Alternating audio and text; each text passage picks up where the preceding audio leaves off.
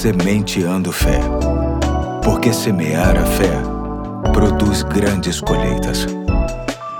Aqui é o Pastor Eduardo, hoje é segunda-feira, dia 30 de agosto de 2021, e te convido para começarmos juntos uma nova série de mensagens que terá como base um livro de Max Lucado chamado Dias Melhores Virão. Trarei pequenos trechos do livro acompanhado das minhas impressões e lições que certamente hão de fortalecer a nossa fé. O tema de hoje é Onde está Deus? Diz o autor no capítulo 1. Quando acontece uma tragédia, seja pessoal, nacional ou global, as pessoas perguntam como Deus pode permitir que tais coisas aconteçam. No que estava pensando? Ele realmente está no controle?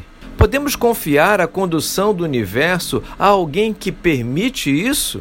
É importante reconhecer que Deus habita numa esfera diferente. Ele ocupa outra dimensão.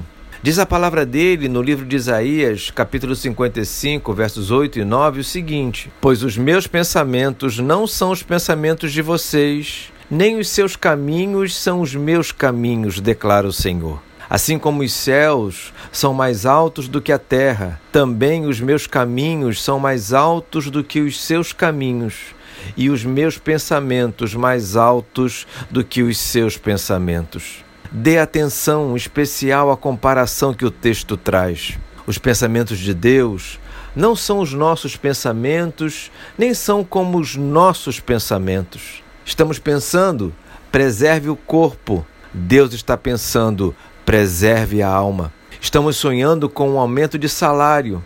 Ele sonha em ressuscitar mortos. Evitamos a dor e procuramos a paz. Ele usa a dor para trazer a paz. Decidimos, vou viver antes de morrer. Ele instrui, morra para que você possa viver. Gostamos de usufruir daquilo que enferruja. Ele gosta daquilo que é eterno. Nos alegramos com os nossos sucessos. Ele se alegra com as nossas confissões. Queremos que os nossos filhos sejam como o Neymar, rico e famoso. Deus aponta para o filho de um carpinteiro que não tinha onde dormir e diz: Seja como ele, seja como Cristo. Enfim, digo eu, pensamos bem diferente de Deus e o que precisamos aprender é que ele pensa bem melhor do que nós, mesmo pensando diferente de nós.